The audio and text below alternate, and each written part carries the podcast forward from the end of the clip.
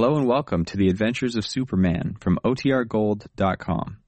This episode will begin after a brief message from our sponsors.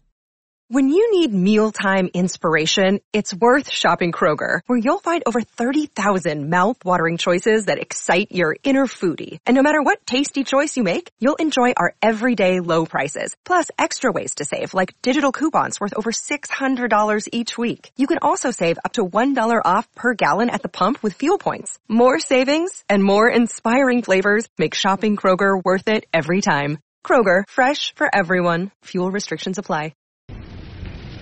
Faster than a speeding bullet. More powerful than a locomotive. Able to leap tall buildings at a single bound. Look, up in the sky. It's a bird. It's a plane. It's Superman. Today, eat Kellogg's Pep, the Super Cereal. Super as in Superman. Kellogg's Pep, the Sunshine Cereal. Kellogg's Pep, the Super Cereal presents The Adventures of Superman.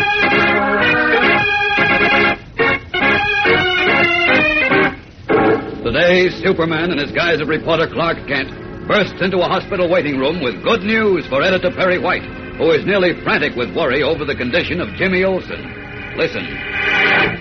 He's all right, Chief. Jim's all right. He passed the crisis. Oh, wonderful, Kent, wonderful. Can we see the boy now? No, Chief, not yet. Maybe, maybe later today. Oh, fine, fine. I want to hear him tell exactly what happened to him. And if he was slugged, as you think, I'm sure he was. then I promise you, Kent, that whoever did that to Jim will pay for it if I have to move heaven and earth to find him.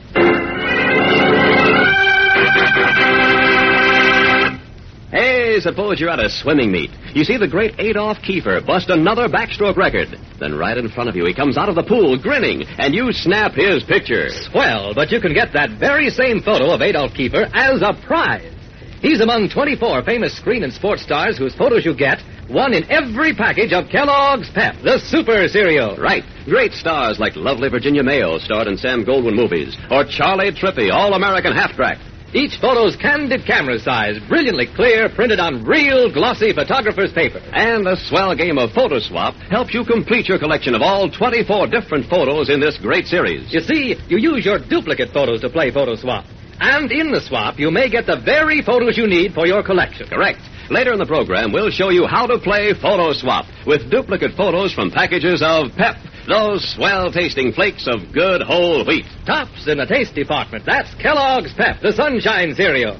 Kellogg's Pep, the Super Cereal. Super as in Superman.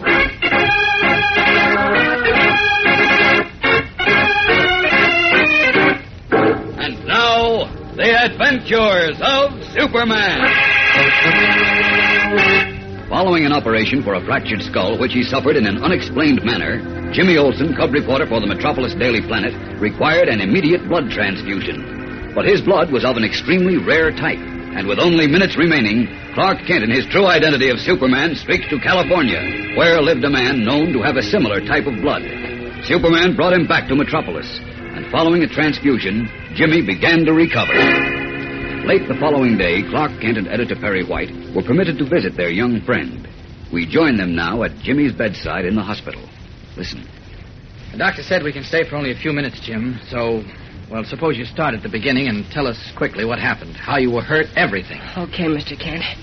I'll do my best. All right, now, Jim, now just take it slow and easy. Right. Well, it all began because I got so interested in the coming elections. The elections. Well, what's that got Let to... him go on, Chief. Yeah. You see, Beanie told me his brother Joe is getting into politics, and he's making speeches against the Hickey machine's control of the city. Joe Martin? Uh huh. Joe's a real swell guy and a decorated veteran and all that. So I wanted to see if there was something I could do to help him. Good boy. Well, that's fine. But how did you get that get you a cracked skull? I'm coming to that, Chief. I found out that Joe was making a speech at Lincoln Square. It was to be at noon. So in my lunch hour, I went over there to, well, to sort of give him a hand. There's always lots of people in the square at noon, you know. So Joe had a pretty big crowd.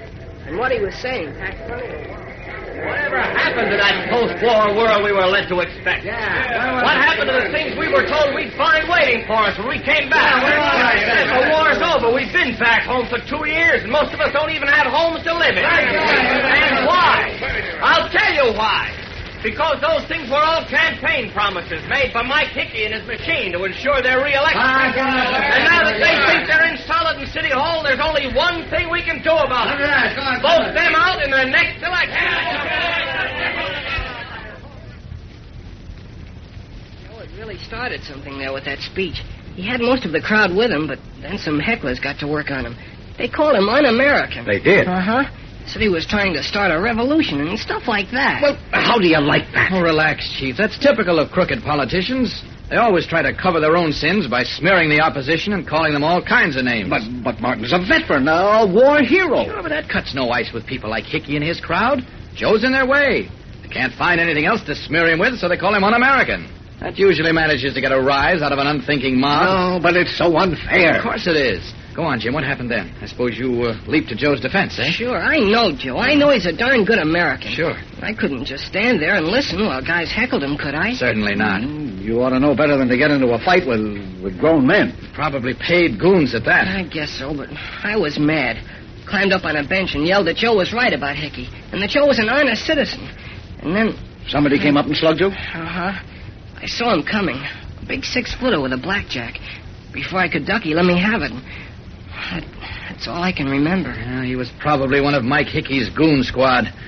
Well, the elections are coming up. Hickey's probably ordered his goons to take their gloves off. He must feel he's powerful enough to get away with anything, even breaking heads. No, he does, does he? Why, why, that's Hitler stuff. That's what all demagogues do, Jim, when the people are too lazy and too careless to make sure that only trustworthy men are elected to public office. Most of us make the mistake of leaving things to the professional politicians. Then we usually wake up to discover we've been taken over, lock, stock, and barrel by crooked party bosses like Mike Hickey. And we also find it's a long, hard job to get rid of them. Well, it's going to be done this time, Kent.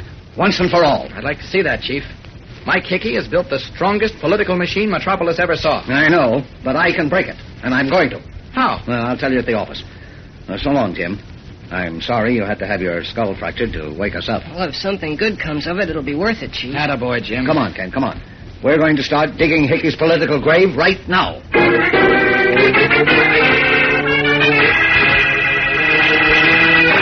Perry White seems to mean business, but Clark Kent warns the strong-minded editor that he is courting trouble and danger. And he's right, as we'll find out in just a moment when we return with the dramatic climax of today's episode. So keep listening. Attention, everybody. Here's where we give a demonstration of how to play Photo Swap, the most exciting swap game in years. All you need to play Photo Swap is some of those swell, candid camera-sized photos you get. One in every package of Kellogg's Pep, the super cereal. Right. You can get 24 different photos of screen and sports stars, like Charley Trippi, All-American halfback, and Joan Bennett, glamorous star of United Artists, and the Chicago White Sox pitcher, Orval Grove. Of course, you want to collect all 24 different photos in this series. So naturally, you want to swap your duplicates with friends. And that's where PhotoSwap comes in. Correct. Now, rule number one is always carry with you the duplicates you want to swap. And rule two is you must carry two or more of these photos in order to play. Okay. Suppose I'm walking along, I meet a friend. I pull out my duplicate photos and keep them covered in my hand. Now listen, here's how it goes. Photo swap, that's to make sure he knows the rules. Hey, uh, photo swap? Yeah. Uh, that means I'm pulling out my photos, too. Then swap two off the top. Now, each of us hands the other two photos off the top of his pile. And that double photo swap may bring each of us two steps closer to a complete collection of 24 different photos. Remember, you play photo swap with your duplicates. Sure. Keep your originals in a safe place so there's never any risk of losing your collection of these swell photos from packages of Kellogg's Pep. And all the while you're collecting them, you'll be doing some prize eating because those crisp whole wheat flakes of Pep are so good, you want more and more and more. That's Pep, the Sunshine Cereal. Kellogg's Pep, the Super Cereal. Super as in Superman.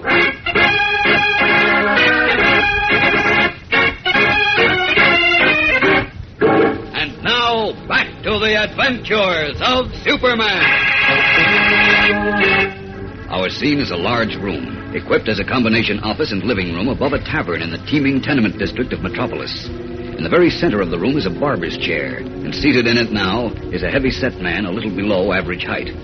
This is Mike Hickey, powerful political boss of Metropolis. A barber stands behind him, trimming his thick, graying hair. A bootblack is busy shining his shoes.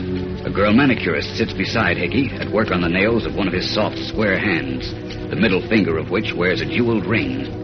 In his other hand, he holds an extension telephone into which he speaks, oblivious to the people about him, to the men who come and go constantly through a door at the far end of the room, to another phone which rings almost incessantly. Cigar smoke like a dense gray fog hangs over the whole room. Who's going to make a speech against me? The president of Metropolis University tonight, eh? We'll let him talk. Public don't listen to eyebrows. They use too many long words. no, don't bother with him, Eddie. So long. Hey, take a punch phone away, will you, Punchy? Okay, boss. Oh, Lou's waiting on the other extension. You want to talk to him? Yeah, I'll give it him. Coming up, boss. Hello, Lou. What's in your mind? Oh, Joe Martin's popping off in another meeting, huh? Well, if he gets a big crowd, bust it up like he did the other day. If there ain't much of a crowd, let the dope talk. Huh? So what if he is a war hero? He hasn't got any organization behind him to get out the voters on primary day. And like I always say, as long as the suckers are too lazy to vote in the primaries when they got a say about who gets nominated, we've got nothing to worry about. So long, Lou. Take it away, Punchy. Okay, boss. you know all the answers, boss. Well, it's simple, Punchy. If sucker public stays away from the polls in primary day, and we nominate our boys without any trouble. So, election day, the voters can only vote for who we or the other party puts up, right? Right, Right. boss. And because we got the strongest machine, our guys always get selected. Right? hey, hey, Tony, careful how you're cutting over my ears. Don't, uh, don't take off too much hair, huh? Okay, Mr. Hickey. Harry McIntyre on extension one. Oh, Harry McIntyre, boss. You want to talk to him? Okay. Yeah, what gives, Harry? Daily Planet? No, I didn't. What about it? Oh, a page one blast, huh? What? Uh, Backing Joe Martin for mayor? That's a joke. Without an organization? Hey, wait a minute. They can't beat us, but they might make trouble. Get the people stirred up and open the way for a reform movement next year. Maybe we better nip this in the bud right now. Yeah. Maybe we'd better nip Mr. Joe Martin and the Daily Planet both in the bud. But good. Uh-huh.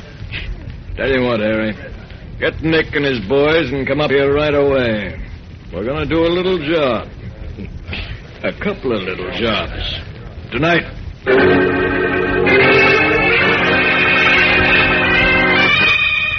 Handing the telephone to his henchman, Mike Hickey sits back thoughtfully in the barber's chair, his half-shut black eyes sharp and calculating and as empty of warmth as those of a jungle cat. What action is he planning against the Daily Planet and against Joe Martin? Fellows and girls, Clark Kent was right when he warned Perry White of danger, because there is great danger ahead for the gray-haired editor and for Joe Martin. So don't miss tomorrow's thrill-packed episode in our new story. Be sure to tune in tomorrow, same time, same station, for Chapter 5 of Ruler of Darkness on The Adventures of Superman. And remember, for breakfast, it's Kellogg's Pep. For excitement, The Adventures of Superman.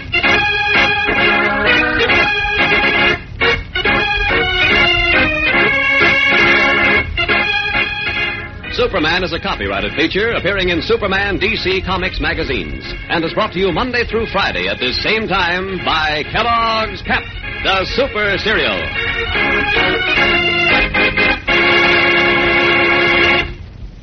Say, look at him. Look at his jersey. Looks slick with all those swell comic characters on it. There's Lillums. Here's Harold Teen, even Shadow. Six new exciting color transfers. One in every package of Kellogg's Shredded Wheat. Be first in your crowd to tattoo funny paper folks on all your sports clothes. Just press them on with a hot iron, a cinch, and they'll stay on through lots of washings. Look for your prize. Get your new comic transfer in every package of that good, sweet as a nut cereal, Kellogg's Shredded Wheat. Yes, Kellogg's Shredded Wheat.